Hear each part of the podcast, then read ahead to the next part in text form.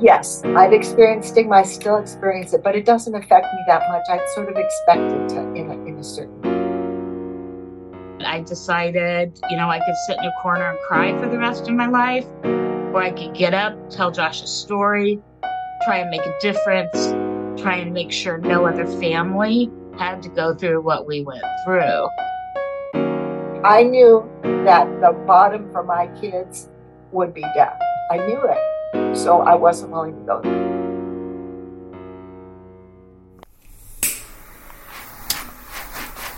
You're listening to Narcotica, a podcast giving you the straight dope about drugs and the people who use them.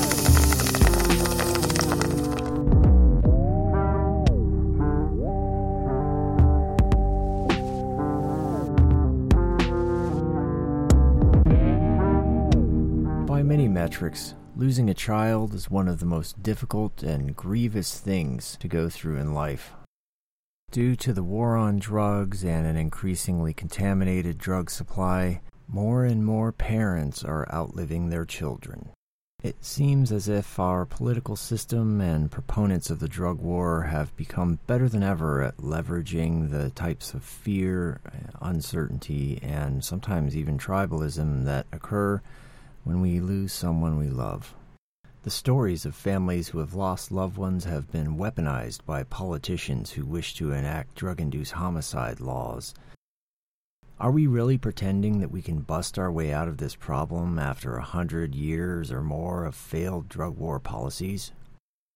Well, not everyone has lost their mind. Amid all of this, there are some voices of reason, and we hope to platform those voices here on Narcotica. I'm Aaron Ferguson, your co producer, and we've got a special interview for you today with two moms who have formed a coalition. Moms Against the War on Drugs, under the banner of True Love Ain't Tough, are doing some really great work. The two legends we'll be speaking with today are Gretchen and Tamara. Gretchen is the executive director and co founder of A New Path Parents for Addiction Treatment and Healing a nonprofit that works to reduce the stigma associated with substance use through education and compassionate support, and to advocate for therapeutic rather than punitive policies. A New Path has distributed over 19,000 kits of Narcan in San Diego County and has a reported 2,373 overdoses reversed. She's leading the International Moms United to End the War on Drugs campaign that was started in 2009 and she has two grown sons who are in long term recovery from heroin addiction. Tamara is a board certified obstetrician gynecologist in private practice in Peoria, Illinois.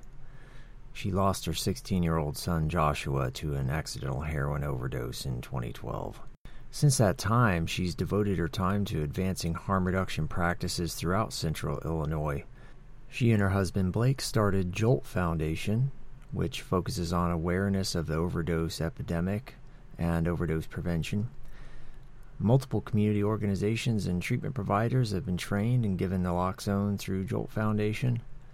And Tamara is also the executive director of GRASP, Broken No More. She's also a buprenorphine provider for both males and females, and she continues to fight for the rights of people who use drugs and to eliminate the shame and stigma that society places on this group of individuals. We hope you enjoy the show today and really appreciate your support of our ongoing production. We want to continue to bring you real information about drugs and the people who use them, and your support really helps us to keep doing that. If you're interested in getting involved and you're not already, you can go to our website that'll be listed in the show notes, pop into our Patreon page, or you can even buy swag from our shop. Thanks for listening today, guys. Hope you enjoy the show. Both of you, I'm so excited to have you on Narcotica. Thank you so much for coming on the show. Thank you for inviting us. You know, to start, for listeners who have never heard your story before, can you tell us a little bit about how your advocacy work began? Uh, let's start with you, Gretchen. Okay. Um, 23 years ago, I, I started, I co founded A New Path um, with two other parents. We, we all had um, children who were struggling, and when I say children, young adults, because um, you're a mom forever, right? um, who were struggling uh, with substance use disorders and uh, compounded by uh, criminal justice system that misunderstood and mistreated the problem. Um, my older son uh, was 20 when he was arrested for marijuana possession, which started 11 years of cycling in and out of prison uh, for uh, relapse, but all drug related nonviolent offenses, um, which was a tremendous waste of human potential and, and a real trauma for the family. Um, so I started a, a, new path because I I wanted to change powerlessness into empowerment. I um, I I felt like um, it was basically lack of uh, uh, the understanding of the basic nature of, of substance use disorders that we'd allowed the criminal justice system to take it over rather than it being handled as a public health problem. So we've done nothing but exacerbate the problem because of the war on drugs. So when I started, I, I spoke out because I felt like so many families were keeping this sort of as a shameful thing in their closets and they weren't they weren't uh, dealing with it. And when i started speaking out i would call it accidental advocate right? A- accidental a- a- activist. We um, I, I felt like it gave permission to so many other parents to start speaking out and then to be truly a leading stakeholder at the table because we weren't being asked as parents um, what we felt was going on. We were we were treated as if we were part of the problem, or if not the problem itself. Um, and so we uh, we started speaking out and inviting other people to our stakeholder table, and and a new path just kept growing. And then in 2009, we started Moms United to end the war on drugs so that we could expand, lift up other mothers' voices across the country that were doing similar work.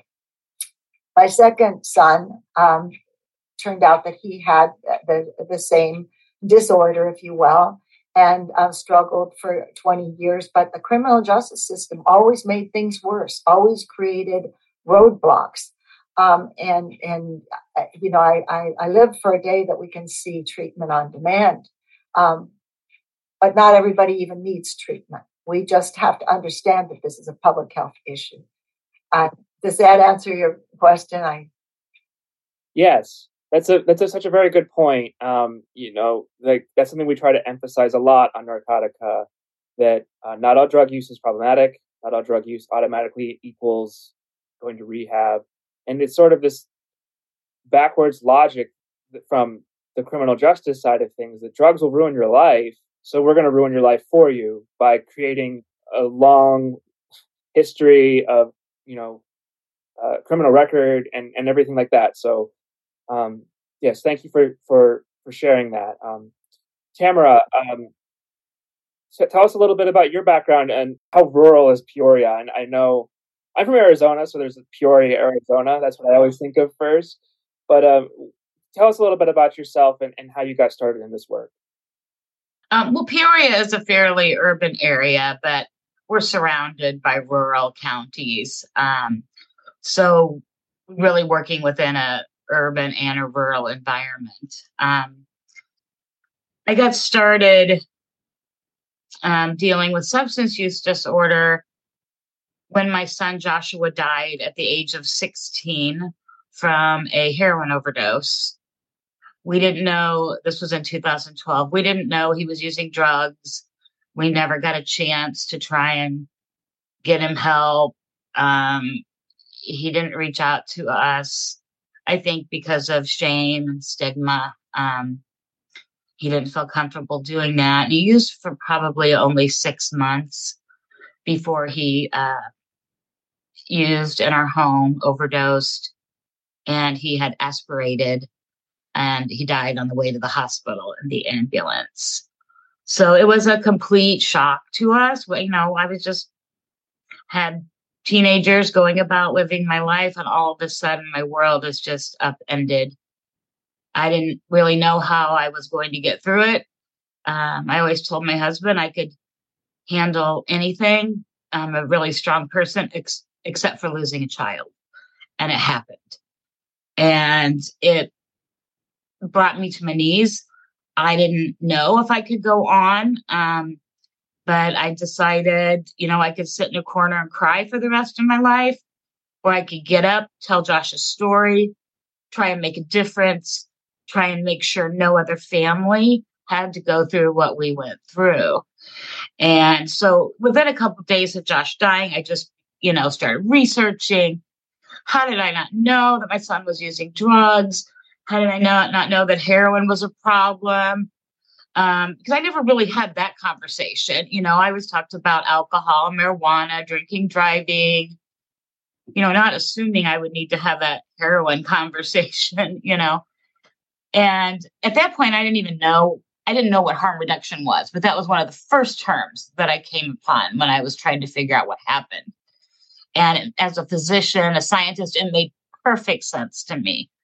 Of course, we would want to try and reduce harm. Of course, we would want to keep people healthy through their drug use and not use the criminal justice system to take care of them, but to use public health and science um, to help people get through, whether they want to continue using drugs, whether they want help, you know, wherever they're at. And it was clear as day to me that that's where I wanted to go was supporting harm reduction.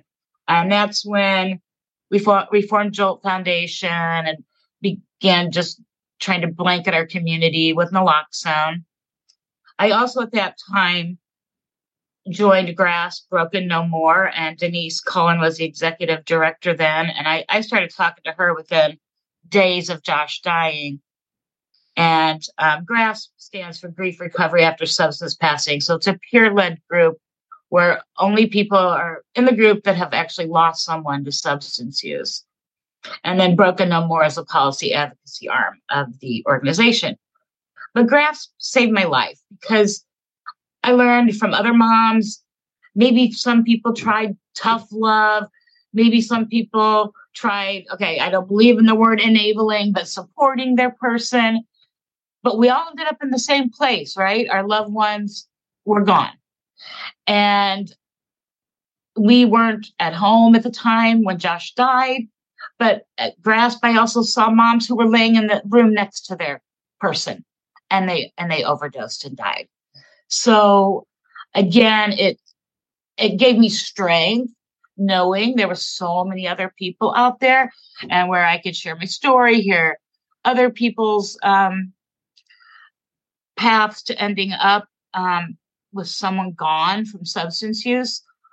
And then as I learned more about the drug war and the harms, um, you know, I never, I guess all these years before Josh died, I didn't really know what the drug war was. Oh, yeah, we're just, I don't know, fighting the cartels and fighting drugs. I don't know.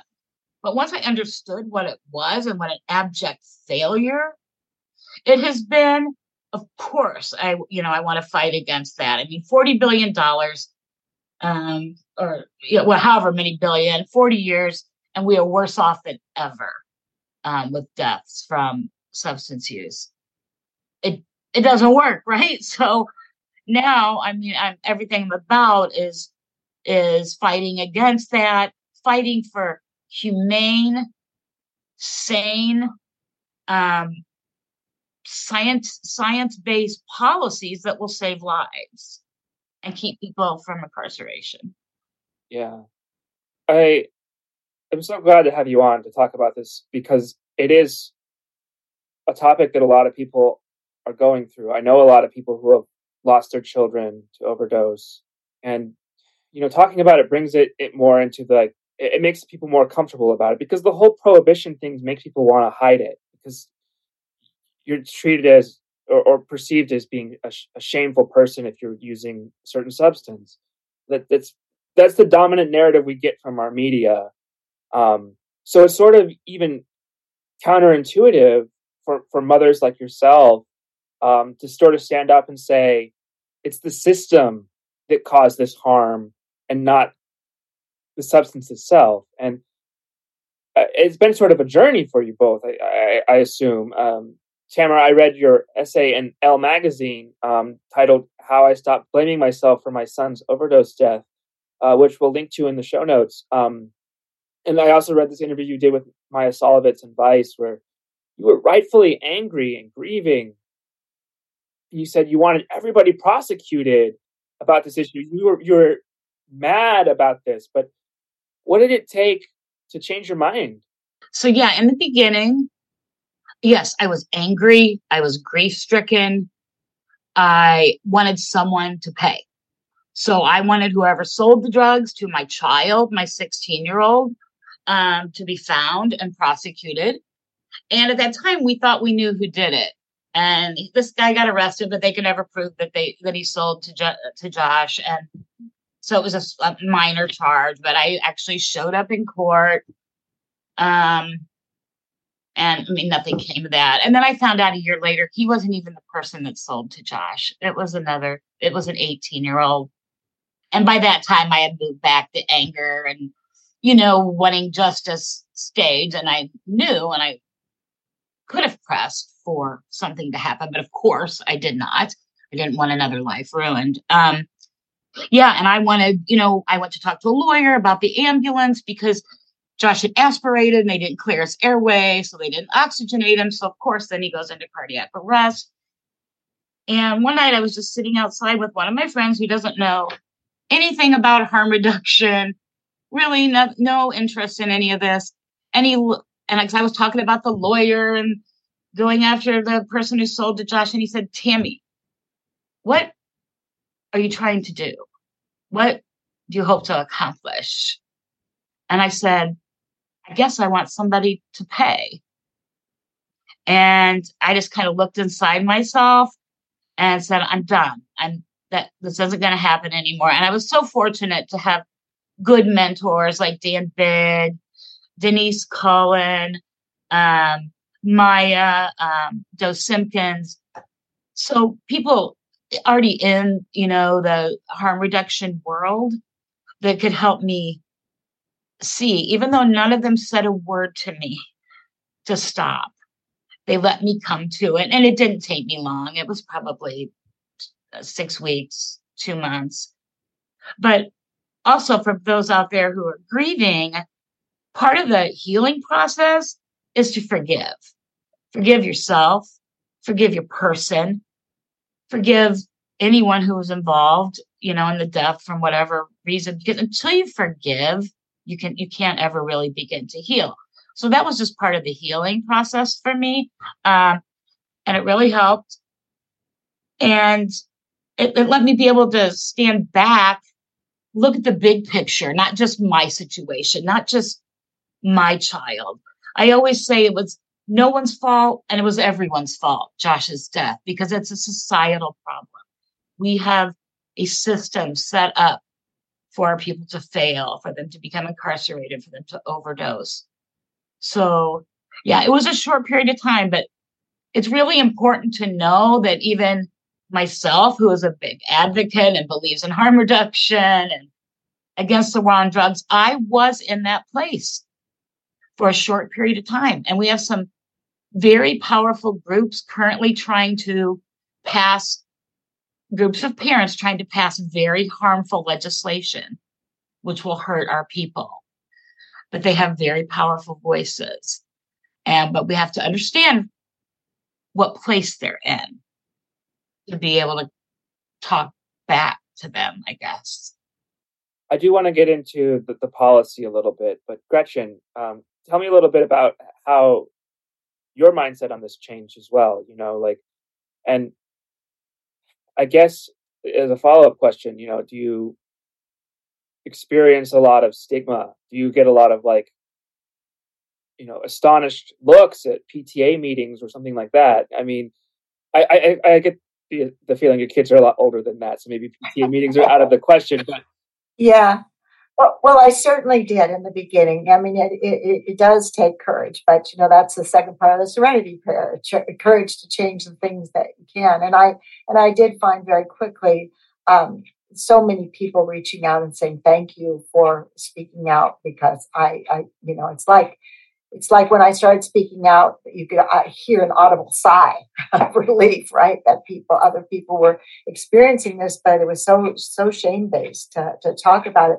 and and to talk about not only having a substance use disorder, but having the uh, being incarcerated. You know, your son's a criminal. Well, you know, I say, how dare they label my son a criminal at 20 years old? You know, he, he's not. He's a good person. He at that point just had, you know, pot uh, on on him So when he was arrested, so um, but I've changed. What my my approach to this was, I didn't ever intend. I, I you know I'm I was a dancer. I, I am a fashion show producer. I didn't I, I've had a lot of great roles in my life, but the most important role to me was was mom. I loved being a mother to two sons, and when it turns out that they both then ended up having a you know pretty severe case of this disorder or whatever how you want define it an illness or a, or a disease or again we prefer disorder now.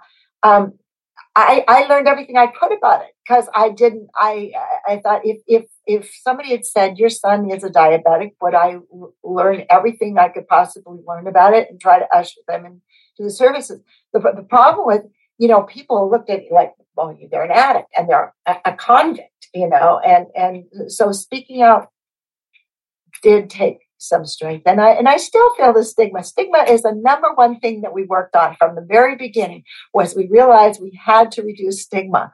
And the more you dig into it, the more you realize that it's it's insidious. It's in all forms. I mean, it's throughout the criminal justice. It's throughout you, you say the parent groups, right? It, it, you got that too. They've got your kid's a bad kid, my kid's a, bad, a, a good kid, my kid, uh, you know, somebody poisoned them with this pill. Well, your kid's a, a, street addict, and you know, so yeah, of course. Um, and my response to this is to be totally honest about it. I have nothing, nothing to be ashamed of. I have two beautiful, strong, resilient sons. I'm one of the luckiest people on the planet because it could have gone the other way so easily right? And, and, there's so many tragic stories like like Tammy's. You know, I, I don't even know why they were able to survive and thrive. But now I'd like to think it's because they're doing what I'm doing. They're speaking out, they're passing out Narcan wherever they can, they're talking about harm reduction and and and you know, so um yes, I've experienced stigma. I still experience it, but it doesn't affect me that much. I'd sort of expected to in a, in a certain way. I mean, even in even in the healthcare community, you bring your kid in who's withdrawing and they've got an abscess, and you can see the way they're treated. Right? You can see it. And it's very painful as a mother to, to watch people be so turned off by your child, right? By by your heart, by your heart and soul you know. Um, but um, but uh, I I do believe that in speaking out, um, we have made progress, but there's always a little, you know, wrinkle that comes up, and, in this case, it's a major roadblock in the fact that fentanyl is so present in the drug supply, and and and there's so many people dying. You know, uh, uh, 2021, 107,000 something plus uh, lives lost. Um, that that now um, people that that are are not educated about um, uh, addictive illness or substance use disorders, uh, whatever term you prefer, um, are are fall prey to um, uh, scare tactics and there's a lot of uh, scare tactics from criminal justice that would like to bring this issue uh, back into uh, criminal justice and and and um, rather than expanding what we really need. We really need more resources. And i'm not talking just treatment. I'm talking about uh, prevention and recovery services recovery support services and all that. We're, we're, we're dismally low on what we need in order to handle this public health crisis, right? And, and, and to have this bubble up where we're now we want to throw money at going after the supply side and and and building up criminal justice, it, it's appalling. It, it didn't work. It hasn't worked. Drugs are still there. People are still dying we need a compassionate, tolerant, as Tammy says, science based uh, approach to, to this issue.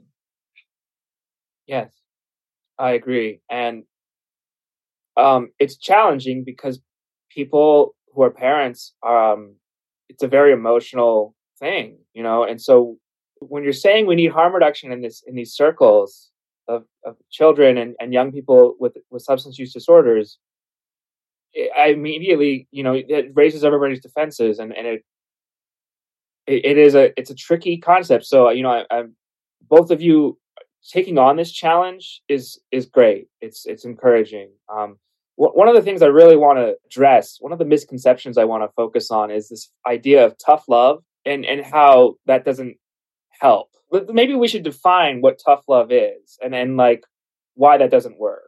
Um, can I say that we've been working on a, a, true love, not tough love campaign for several years now with our Moms United um, 10 to War on Drugs campaign. And, and we worked really hard on the term true love. We were like, was it real love? Is it what? How do we combat this concept of tough love?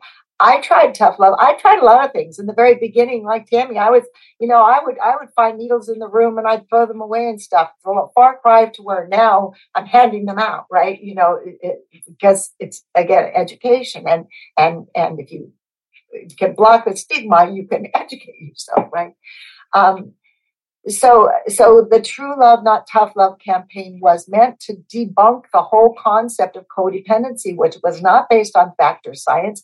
It was an easy answer that that, that healthcare providers and i don't want to demonize them at all. I'm married to a psychiatrist who specialized in in in, in addiction medicine for youth in fact. Um, but but it was an easy answer because nobody really knew, understood substance use disorders, and so they they were telling parents what they thought was the easiest thing to do. Well, you know, parents are struggling, their kids are acting out terribly, and and and the whole family's emotionally in emotional upheaval over it. So they say, well, you just have to, you know, let them hit bottom, and you have to just uh, don't enable them, you know, uh, and basically kick him to the curb. I know one mother that put her kid out in a tent. He was only, you know, 16 years old. She put him outside in a tent. I mean, for God's sake, that was not the answer.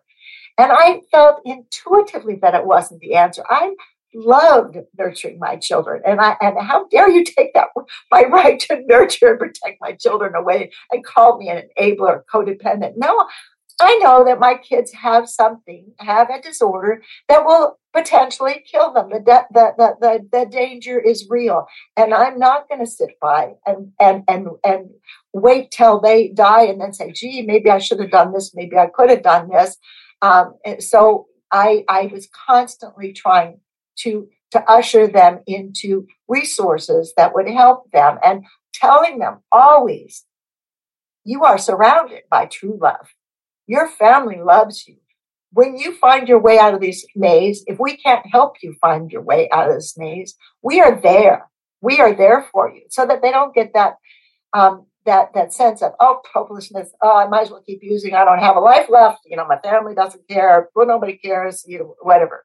I didn't want them to ever feel that and and so this campaign addresses that you know that that that uh, allows mothers to to listen to their own intrinsic uh, uh, maternal instincts rather than listening to the quote unquote uh, experts who will tell you to turn your back. I knew that the bottom for my kids would be death. I knew it. So I wasn't willing to go there. And that's what I'm encouraging others to do. Yeah. Um, one of my best friends died from an overdose in summer 2021. Uh, yeah, um, it, I've actually been very lucky. I, I've been covering drug policy for a long time, and I don't know many people that have died from an overdose, which is sort of strange. It's mostly just been friends of friends or people that I wasn't that close with. But this was like the first time that this is somebody that was in my wedding, and we had done so much together. And so I went and helped his mother clean up his house, uh, basically. And we, she was very well well aware of his drug use, um, and I definitely didn't enable it. You know that, that that's a term that we should also unpack. I think because it's very harmful. Um, but you know, she did all of this like love and just being like, hey, if you're gonna do heroin or fentanyl or whatever, you know, do it here, you know, so that they can be with you or something like that. There was a ton of naloxone that we found. Um, I found fentanyl test strips that I had mailed him. Um, and, you know, so it's sort of like the opposite of like, tough love. Like you do everything you can to do harm reduction, and it's accidents still happen. We see people on GRASP that went along with those recommendations. So their person's already died and they feel terrible. They feel like, oh, well, my son, we threw my son out. He died homeless on the streets, cold, you know, unloved, no one by himself. And then they have to live with that after, even though they did what professionals told them and you know, just like Gretchen said, that they were told they were codependent enablers and throw them out and let them hit rock bottom. And then their people died. And then these parents and families have to go on the rest of their lives. Again, the blame thing, like, you know, how we talked about, you have to learn to forgive yourself. But what a horrible thing to have to live the rest of your life thinking you didn't, that, that you may have done the wrong thing. I mean, things will happen no matter what we do. Like I said, kids die in the room next to their parents who were never thrown out. But, you know, you don't want to have to, I guess, if you lose your person, you want to feel like you did your best and have some peace with that and not, like I said, you know, unhoused on the street, dying alone with no one there. Yeah. It's it's weird how when you lose somebody, you like kind of internalize a lot of this grief and, and blame yourself. Like I've done that so many times with lots of people that I've lost. With the friend that I just mentioned, I blame myself for not knowing that he was using opioids again. Because he used to call me on the phone and we would talk while he was on opioids and he would sound really high and that it would be hard to have a conversation sometimes, but it was at least I'm there. If something happens, I can call somebody, you know. So I, I blame myself when that happened, even though I did literally everything I could to make it so that he could be safer. And I, I did the same thing when my friend committed suicide um, in 2009. Um, and I don't know where that comes from. Where there's why why we blame ourselves for this stuff because when it really comes down to it, it's not anyone's fault. I, I just want to say that you know, like it's it's it's not your fault that Josh overdosed, Tamara. It's I'm sorry that it happened, but I, I, can you can you tell me a little bit about how, how you forgive yourself? Because when you're in the midst of this grief, that seems impossible. It does, and and and, and but at least, at least if they die, they know that they were loved. That that that that that the that the family and their world had not shut the door on them, and that and I think you know it's a real fine line that we walk when when helping is helping and when helping is hurting I, I guess with our campaign, what we're what we're saying to parents is, I can't walk in your shoes. I'm not. I'm not you. Only you know what goes on in your family and what you can deal with. So, you know, for me, I always carried insurance. So if they were ready to get help, I could pay for it. Um, if they showed up on my doorstep, I, I'm talking about when they're in their 30s, you know, late late 20s and 30s then they can they can spend the night. I don't want them to die in the gutter. I, but but then but the, the caveat would be in the in the morning we will discuss what your options are, and that was the deal. You know, so everybody can every parent uh, family can can decide what's right. But the point is, don't uh, throw off that shackle of that that label of codependent. And just like we throw off the shackle of, of, of addict, you know i mean it's a person that's struggling or it's a you know as a person that's struggling if you're they're in the maze of their disease and, and and for the family it's a person that's struggling trying to to you know help and love the person into to wellness yeah i i mean i literally i mean i've told this story before but i literally would obsess going through everything that i did wrong as a mother from the time josh was born until the time he died i blame myself if and anything you could think of. No parent's perfect, right? You know, should he probably had ADD? Should I have? I wasn't really a believer in medication. We just, you know, I didn't want him labeled. Should I put him on meds? Well, other parents blame themselves because they put their child on meds early and then died of an overdose. So, yeah, I went through everything. And one day I said, I'm, I'm going to, this is going to destroy me if I don't figure out a way to move past this. So I just wrote down everything in a journal that I thought I did wrong. And and I just sat quietly at night and I talked to Josh and I told him I was sorry that I loved him and and that I forgave myself and I forgave him. And it brought me peace. And you know, and I cried and I talked to him and but I knew, I mean, I, I always say grief grief work is hard and it has to be purposeful. You there are a lot of people stuck in complicated grief that can't move past it. Um, you have to work on it. You have to consciously do the work. And that and that one night is what I did. And it's helped me to go on because really, I mean, there were times where I didn't think I could go through another day, another minute without him. And I remember at the beginning, I thought, how could I ever laugh or smile again?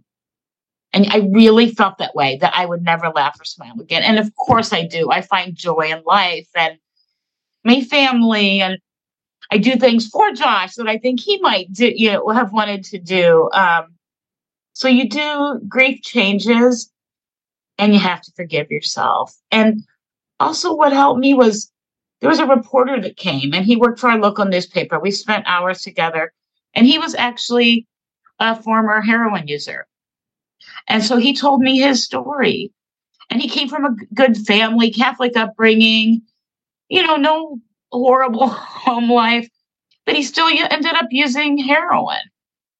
And he helped me not to blame myself too, you know, because I really, I didn't really know anybody who used heroin to talk to, to see, like, well, why would they do that? And he explained the whole process, how it was exciting to think about it, exciting to go get the drug, you know, the whole planning. It wasn't always just the using, it was a whole process.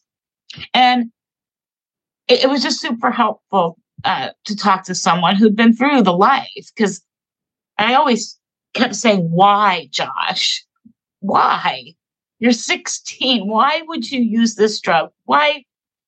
Your life was cut so short um, from using this drug. Why did you feel the need to do it? And oh, and my husband understands it better than I. He's like, Tammy, he just wanted to try it. He, you know, it was fun. It made him feel good. Um, so my husband's been a big support and helped me to understand drug use because he does have some experience with that in the past, which I have not, you know, except for I guess legal legal drugs, um, which is arbitrary, by the way, too, right? um, so yeah, it's just about yeah, you just got to let it go. You know, you have to if you're going to survive it. You can't play that. I, you know, I always tell our GRASP members, you got to stop the what ifs and whys because it will drive you mad, and you have to forgive yourself. You know, otherwise you won't make it through this. We want to take a pause here just for a second to let you guys know about an exciting new development at Narco Media. Most of you are probably aware by now that a major focus of this show is reframing the public discourse about people who use and sell drugs. Well, we now have an opportunity to platform the voices and stories of people who use drugs. Our new show, Naturally Non-Compliant, will be a storytelling podcast by and for people who use drugs and who struggle to adhere to the methadone clinic system's probation like demands. In a way, methadone is the closest thing to safe supply that we will get anytime soon in the U.S. In the middle of the worst rates of overdose deaths we've seen in this country's history, it's time to rethink how methadone is delivered we need to make treatments with medications for people who are struggling with opioids into something that is more attractive and less punitive. The Naturally Noncompliant podcast is the first storytelling podcast by and for people who use drugs. We want to counter the redemption narrative that a person has to quit using drugs or have a goal of quitting or denounce drug use in order to have a good life. We're really excited to bring you this show and hope that you find it entertaining. The first episode was published recently, and we'll be putting out around an episode a month. We really appreciate your ongoing support and participation as we work to reframe public perception of people who use and sell drugs. More information about the podcast, as well as information about an exciting upcoming conference related to methadone reform, will be included in the show notes. As always, thank you guys so much for supporting us as we fight to reframe the conversation in the public sphere about people who use and sell drugs. And now, back to our regular programming.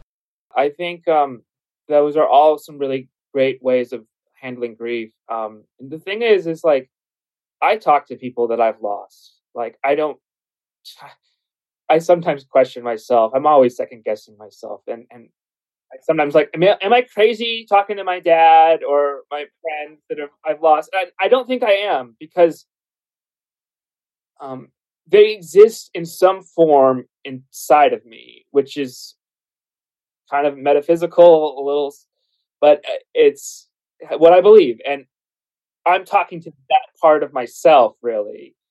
Um, and I know that the people that I've lost wouldn't want me to carry shame or or or you know all of this blame that I put on myself. So it, it is hard to let go of that. I feel like I'm still struggling with that in so many ways.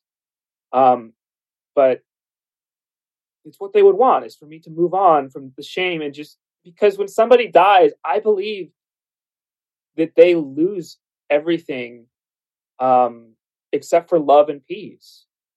They, they lose all the anger, they lose all the resentment, and and what's left is is is just love and peace and that's what you can interact with with them and so i hope that's helpful for people that are listening to this and like may have lost somebody but um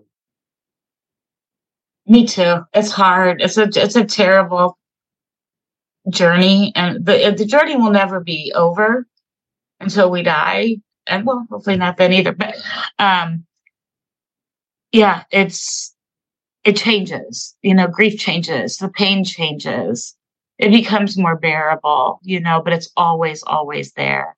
Um, but I always know Josh would not want me to, he'd be like, Mom, you, have to live your life. He would be mad at me. The kid loved to have fun and laugh. And so I always try and remember that, that he would be like, What are you doing? You get up, you live life. And, you know, everything I do, every you know, I used to make all the naloxone kits on my table myself when I didn't have anybody. And I thought every one of these is potential to save somebody, you know.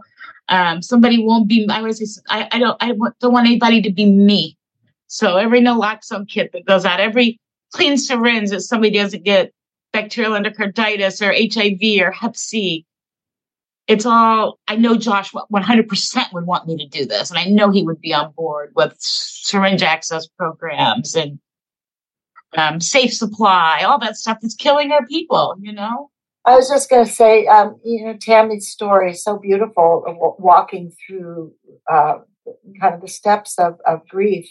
And um, you know if you can't if you can't uh, process the grief in this kind of uh, uh, wonderfully uh, introspective way that Tammy described. And, and thank you for being you, because I think you're helping a whole lot of other people walk through this these steps. But if you don't do that, you're left with anger, and and and anger is so uh, non-productive you know, and and then and then again leads to the kinds of policies that we're talking about. Uh, you know, the drug war being not a war on drugs; it's a war on people. Um, you know, and particularly people of color and poverty, as we know. Um, so, but but and that's and that fear um, leads to anger because we don't like to feel fearful. So fear, uh, fear mongering tactics are effective in in and throwing people into an angry mode.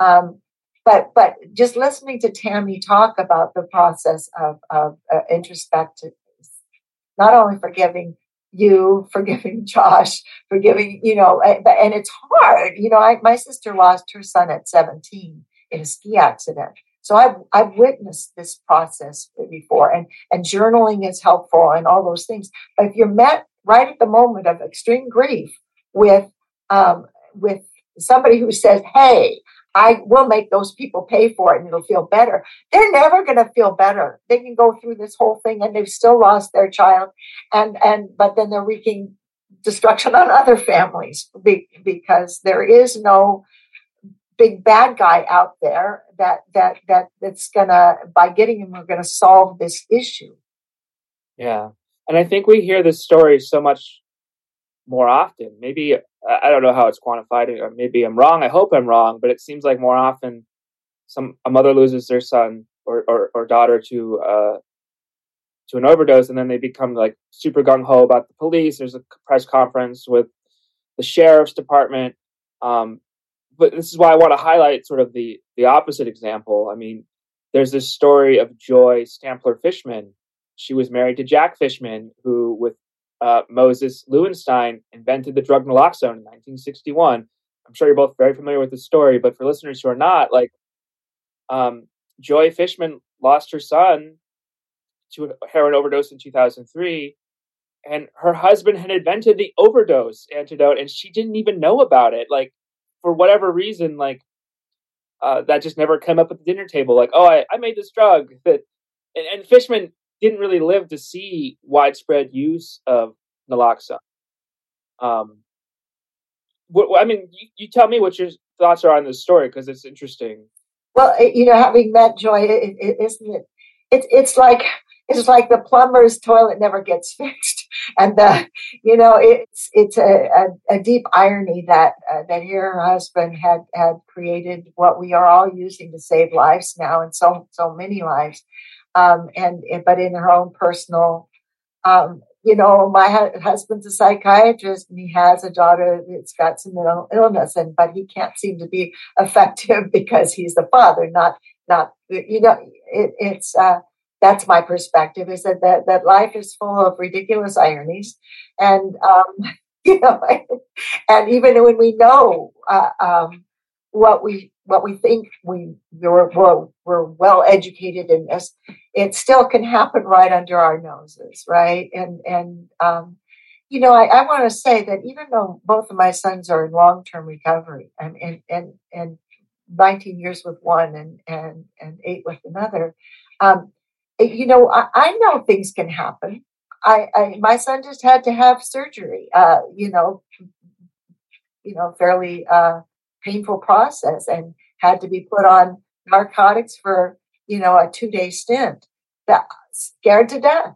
I was, you know, he was scared. I was scared. We were all scared.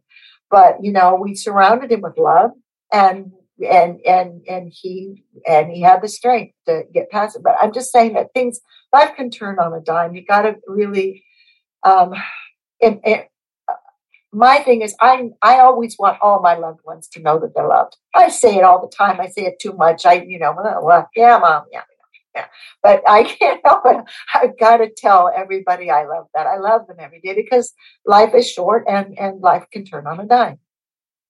I want to talk a little bit about policy. I know that both of you uh, do some policy work, and and that's really important to like sort of take this conversation to the next level. Um, uh, Gretchen, for example, I, I, I, believe you're a vocal proponent of uh, New Jersey Senator Cory Booker's Test Act. Um, maybe you could tell us a little bit about this and, and what's going on with this law and how it will help people. Well, I mean, just like marijuana, when uh, when we couldn't research marijuana, the benefits or, or the uh, or the dangers of marijuana because it was a Schedule One. I mean, this is the same thing. If we push fentanyl, fentanyl has been used in hospital settings for for as long as I have been alive, if not longer, and and so it's not. There are benefits to it. It's a shame that it's it's it's so much in our uh, in the, the drug supply on the streets right now, but it doesn't mean that it should be a Schedule One. I. Mean, there are other properties, and if we make it a Schedule One, that we can't research those. Other, it, it's like tr- throwing away the, the the baby with the bathwater, right? So yes, I I think uh, it's very dangerous to return once again okay, now the fentanyl crisis, we get to return to to the drug war, uh, and I think it's a trillion dollars. By the way, Tammy, we're talking about, you know, yeah, you were on the, it was, yeah, so why would we go back, uh, uh, you know, to that kind of thinking? Um, and, and, and when people say fentanyl poisoning as opposed to overdose. There's a purpose for that. That there's you're you're using language that makes that that elicits a, a um, criminal justice response, right? Somebody is doing something to another person to hurt them, rather than somebody's taking. So so we say know your drug supply, use test strips. You know, and some people want fentanyl. Um, so so the test strips aren't going to work in that situation, but some are, you know, they're using cocaine and they don't want. So the so any of these harm reduction uh, tactics can work. I, I, think I'm getting off the topic a little bit, but yes, I am a proponent of the Test Act because I uh, because basically I do not want to see a return to prohibition and punitive prohibitionist policies. Tamara, tell us a little bit about uh, your advocacy work and policy work with uh, Broken No More. Well, we support a lot of you know the same things that um, Moms United does, of course. Um, yeah, just against prohibition. Our current interest right now is fighting um, back against the fentanyl, the, the parent fentanyl groups that are trying to pass, um, well, federally to have fentanyl declared a weapon of mass destruction, um, trying to pass legislation state by state, um, ramping up the punishments for selling fentanyl, uh, possessing fentanyl, and God forbid somebody dies from fentanyl. Pretty much, you know, resulting in negating all the good Samaritan laws we've worked so hard to have in place in many states, makes them fairly useless because of fentanyl's involved, you know, with some of this legislation. Um, you know, then we're getting into lifelong sentences for the seller and and we know that the seller is often a friend or a uh, spouse, you know, someone close, and that's who goes down for these.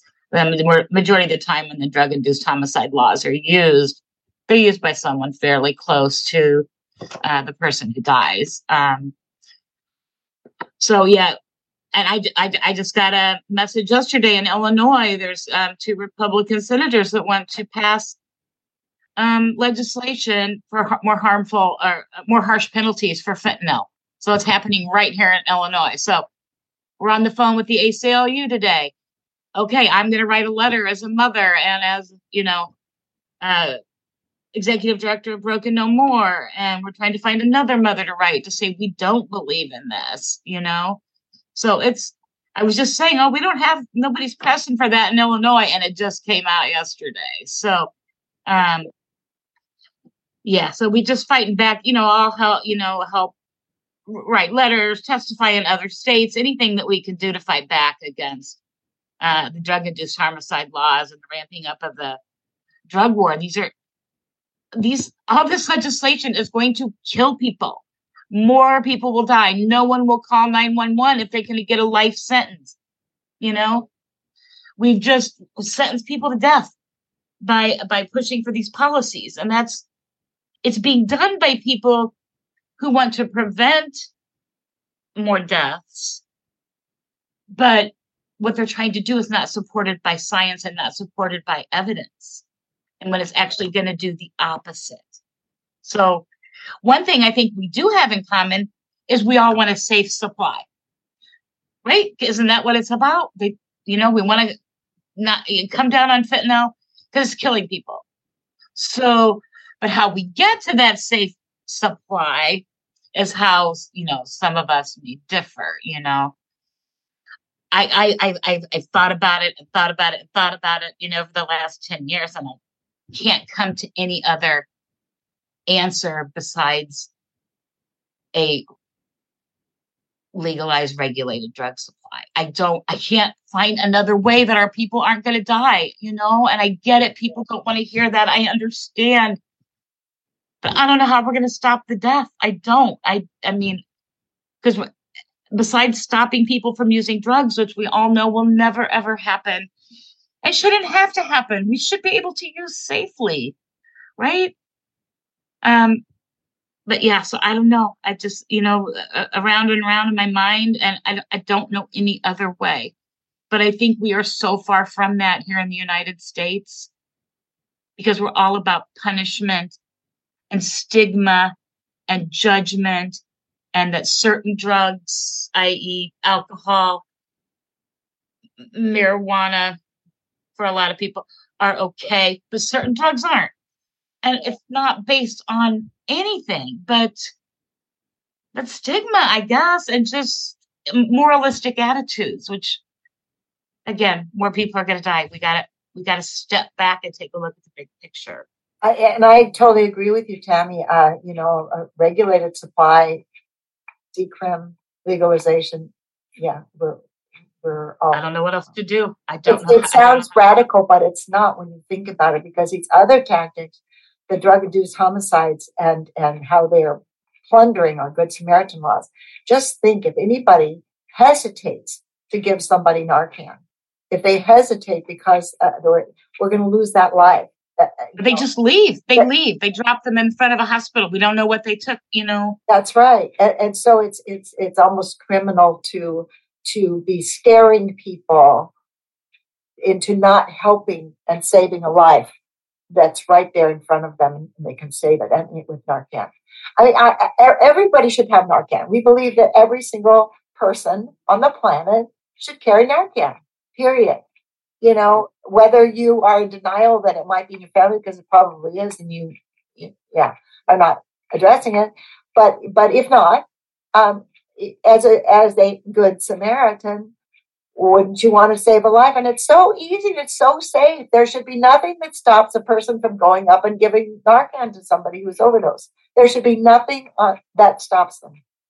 Uh, but what's stopping them is stigma and these kinds of laws that deter people from doing what human beings usually do to help one another. It is very frustrating because all this policy changes are moving so slowly, and then a lot of them are getting rolled back. Like this week, the FDA was saying, "Oh yeah, I think we're we're pretty much at the point where we're almost totally sure that naloxone should be over the counter." And it's like, what the fuck? We've been talking about this for a decade at least, and it's in the meantime while the FDA decides to figure out this concept, um, people are dying, and it's it's this is a huge public health emergency, and we're not doing even nearly enough to to start even addressing it. Safe supply I know that's a counterintuitive idea. When I first heard of it, I was like, ah, but that you know, the other option is death. That's literally it. And it's like, if you want to offer like, you know, half measures, um, like instead of meth, and give people Adderall or Ritalin, or instead of uh, heroin, give people opium, or you know, even like right. Pre- prescription. I mean, other countries do that, right? Canada, yeah. there's um some pilot programs, other countries that get um, certain people that meet certain criteria, they get prescription heroin to use. And they know what they're getting every time. They don't have to spend time on the streets. They're not involved in the criminal justice system. And they get their medication and go about their day. What's so terrible about that?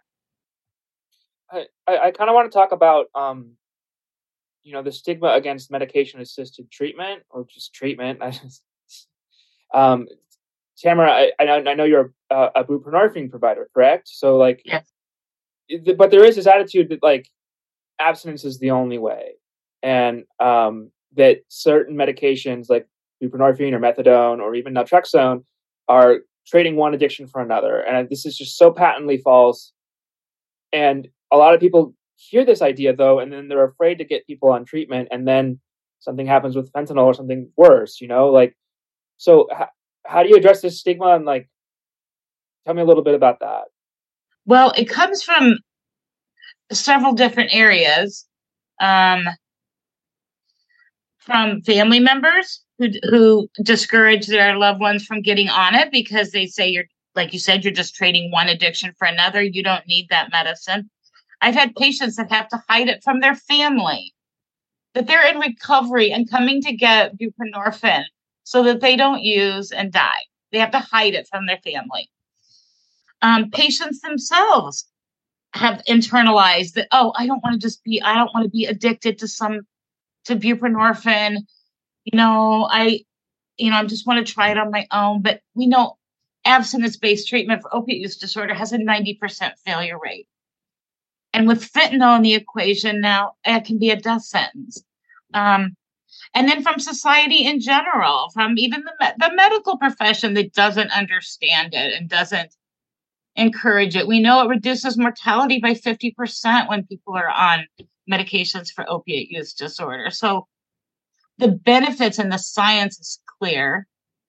Um, there's also a lot of misunderstanding from provide even people who pro- supposedly are buprenorphine providers that oh well it's just for detox. They're just going to use it for a little bit. Well no. You can be on this medication for as long as you need to until you feel and you know i tell my patients you know what? If you've got to be on this for the rest of your life who cares? I got to take my diabetic medication for the rest of my life you know it's not the end of the world um you have a brain disorder and it's a chronic relapsing brain disorder and some people that have used for a lot of years it takes a very long time for the ba- brain to begin functioning again like it did before the use of opiates. So, you know, it's not a quick fix. It's not take this for a couple months. There you go. See you later. People need to be encouraged. It's okay. There's stigma also in the recovery community, you know, those that believe in abstinent based versus those that are on that. And um, and we've been working for quite a while trying to bring the harm reduction world and, and the abstinence based only world together.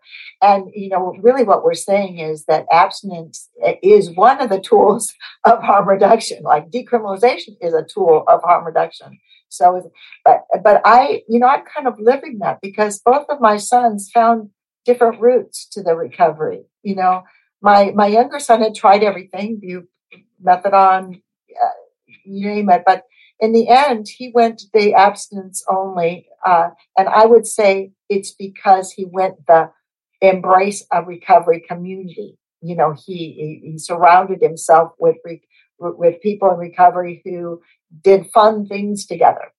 you know, surfing and biking and, and, and that kind of thing. The other son had found his way to recovery with methadone. And and it allowed him to go back to school and get his degree and all that kind of stuff. So in our family you know we, we believe that uh, in the we we absolutely believe in the many pathways to recovery. You know i don't care what it is that you do to st- stay alive and thrive um, if, if it works for you then that's fine but unfortunately you're right there, uh, there is so much stigma associated and, and ignorance about about it it, it works. It keeps people alive. And we have to redefine what successful recovery is anyway. You know, if a person has friends and relationships and they, they, they uh, spend their day in productive endeavors, you know, they're in recovery. Whatever they want to define that as being works for me. You know, if, if it feels like recovery, it's recovery. And so we have to stop these like sort of silos of medication assisted treatment works it's been proven over over so many years to work. So why is it demonized? Yeah. Why isn't it over the counter? You know, why we could be flooding the streets with methadone and buprenorphine and everybody could have it that wanted it. And I the worst thing that could happen is that people get high from it. Like that's not a big deal to me. And the, the best thing that could happen is we save a lot of people's lives. Um, we cut into cartel profits that aren't, you know, people would buy less street drugs. You know, it's, it's just I sometimes feel like I'm crazy when I have to keep arguing these points over and over again. And then things like the rainbow fentanyl scare come along, or weapons, or, or, or let's make fentanyl a weapon of mass destruction. And it's like you have to put out those fires, and, and you can't even talk about what's really effective and safe supply, and just ending this whole idea of treating people as less than just because they have a substance use disorder. It's just very frustrating. But you're uh, right. There's so much, so many myths and misinformation out there. We do spend a lot of time countering back with science and you know explanations because people just jump on the bandwagon. You know, like about the Halloween candy and fentanyl, and it's you know, it's all nonsense. But it it, it, it makes its way into main, mainstream media, you know, and uh, people believe it. So yeah, we waste a lot of our time countering that those things. How can people get involved with uh with with your movement?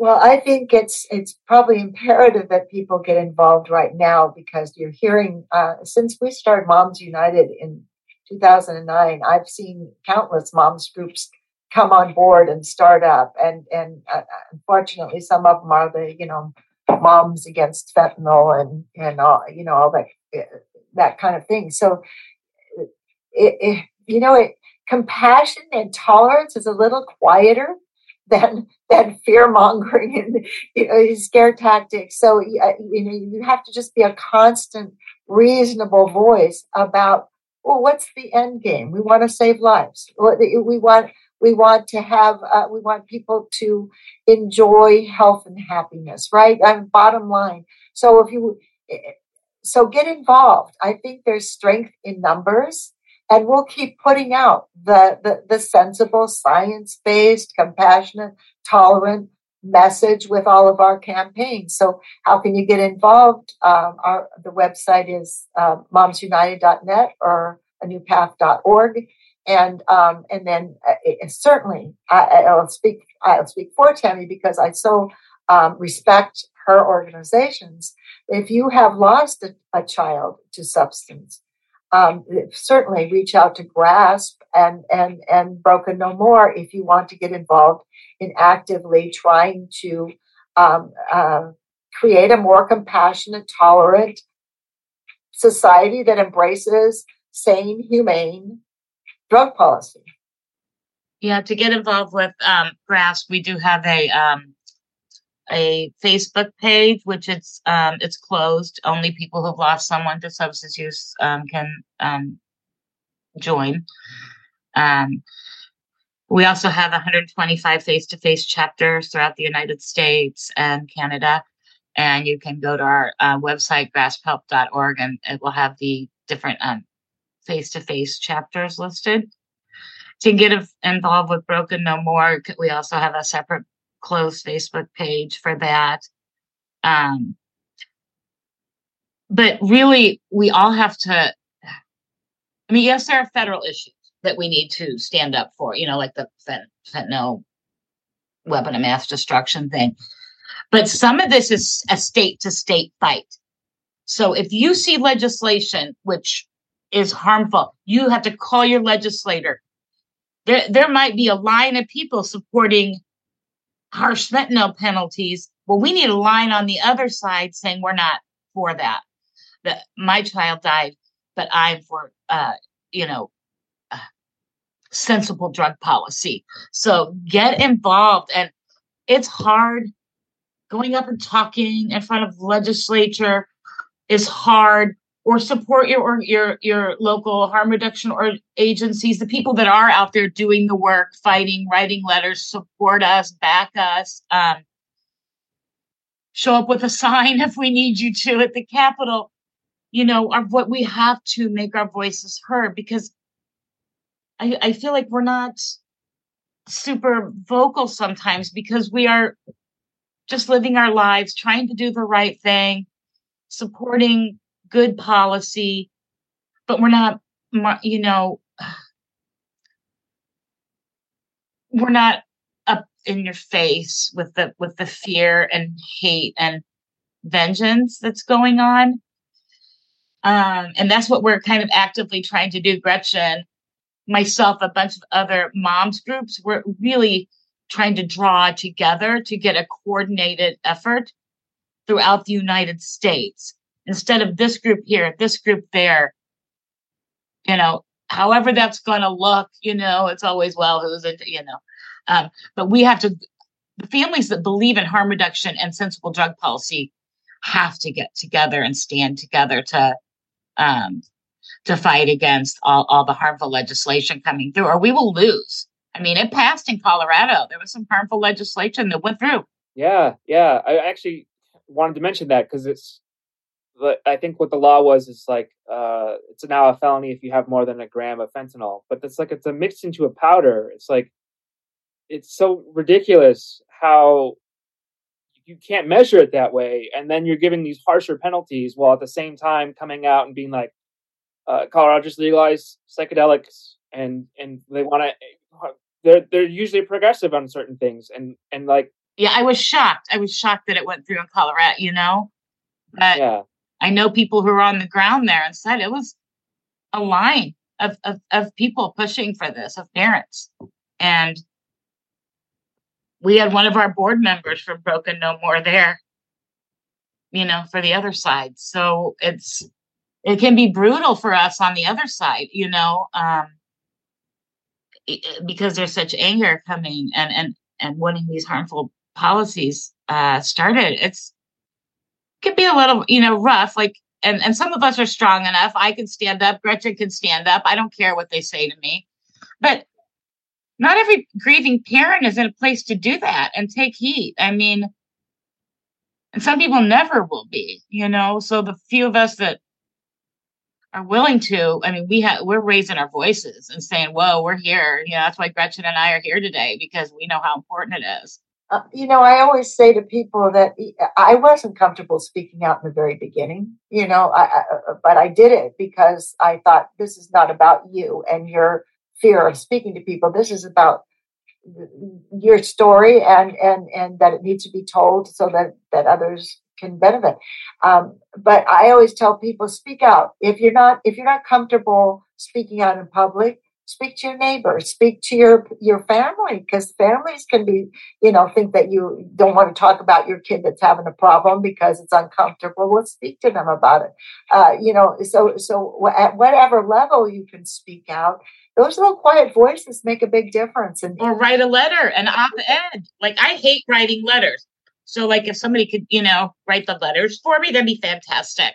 Um so yeah, I mean, there's some people who are really good writers, but there's no way they're getting up, you know, uh, doing an interview or getting on stage anywhere. So yeah, use your talents and push for the right thing to happen.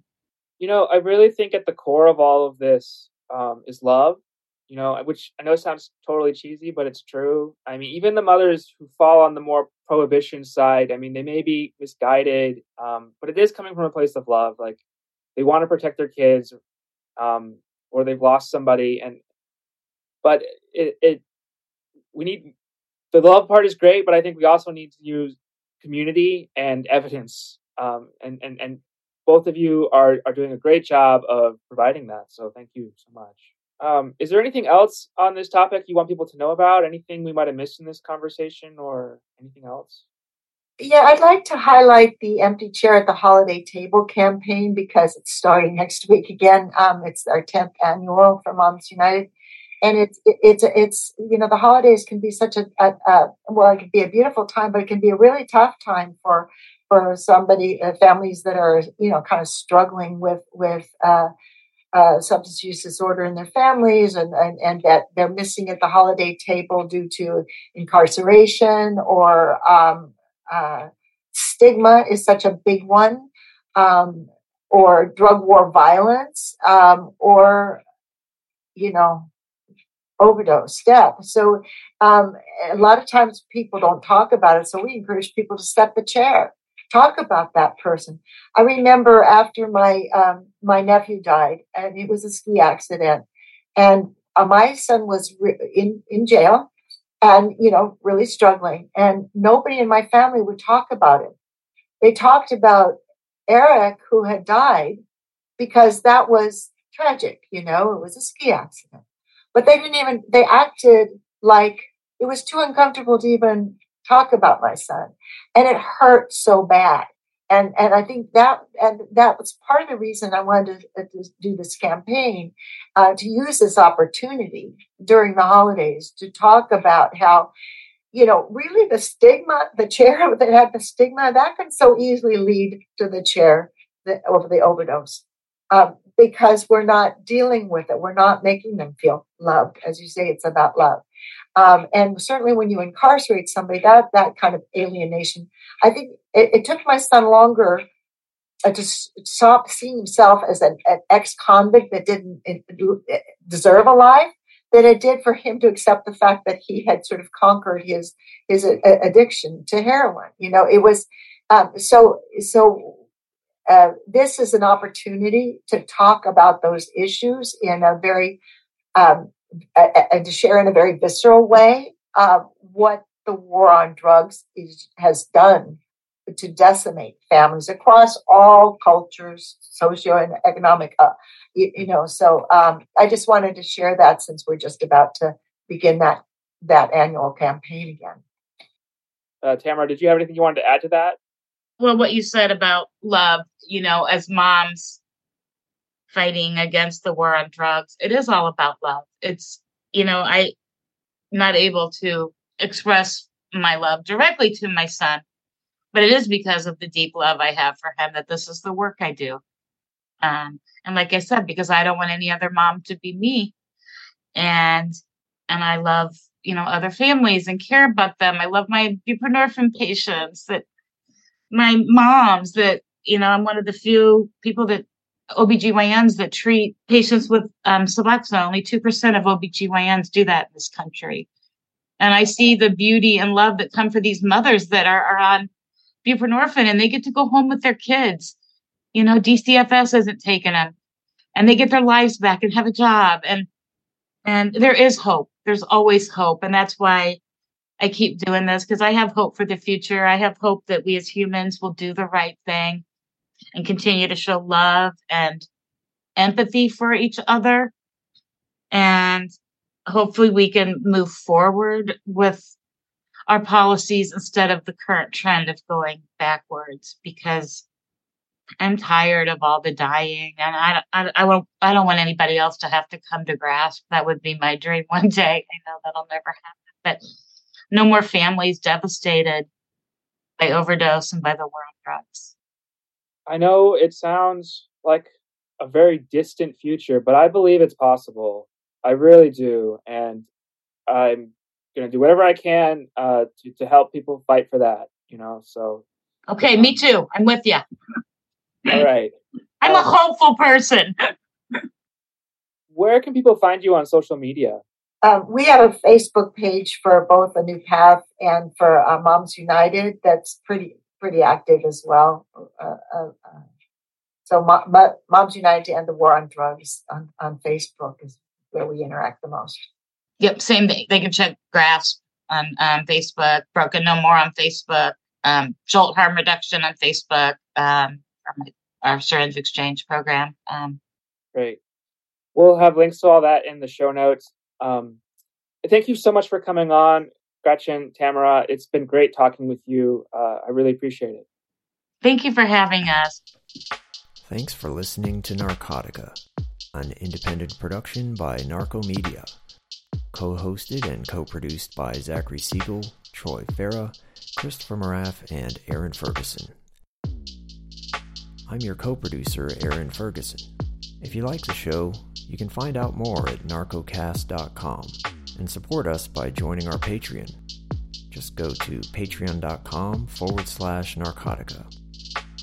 We are excited to announce that a portion of the proceeds from the show will now go toward the Urban Survivors Union, which is the National Drug Users Union, a group of directly impacted advocates for drug user health in America.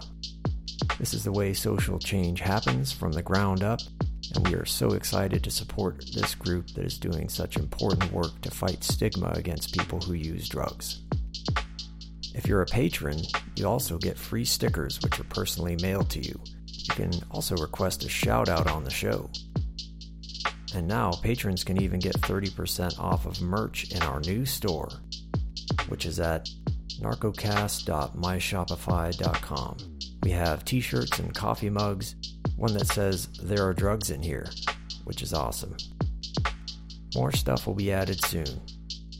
As always, we are so grateful to the folks that make this show possible. A little goes a long way, so thanks for making Narcotica happen. We're ad free and we want to keep it that way. If Patreon just isn't for you, that's fine. You can help us out by spreading the word. Tell all your friends about the podcast advocating for social justice and abolishing the drug war. You can also rate us wherever you get your podcasts. Our theme music is by Glassboy, and Jenny Shea is the voice of Narcotica. Additional music is by myself, alias Nomad1, drug using producer. Well, I guess that's all. I hope you guys have a great rest of your day. Until next time.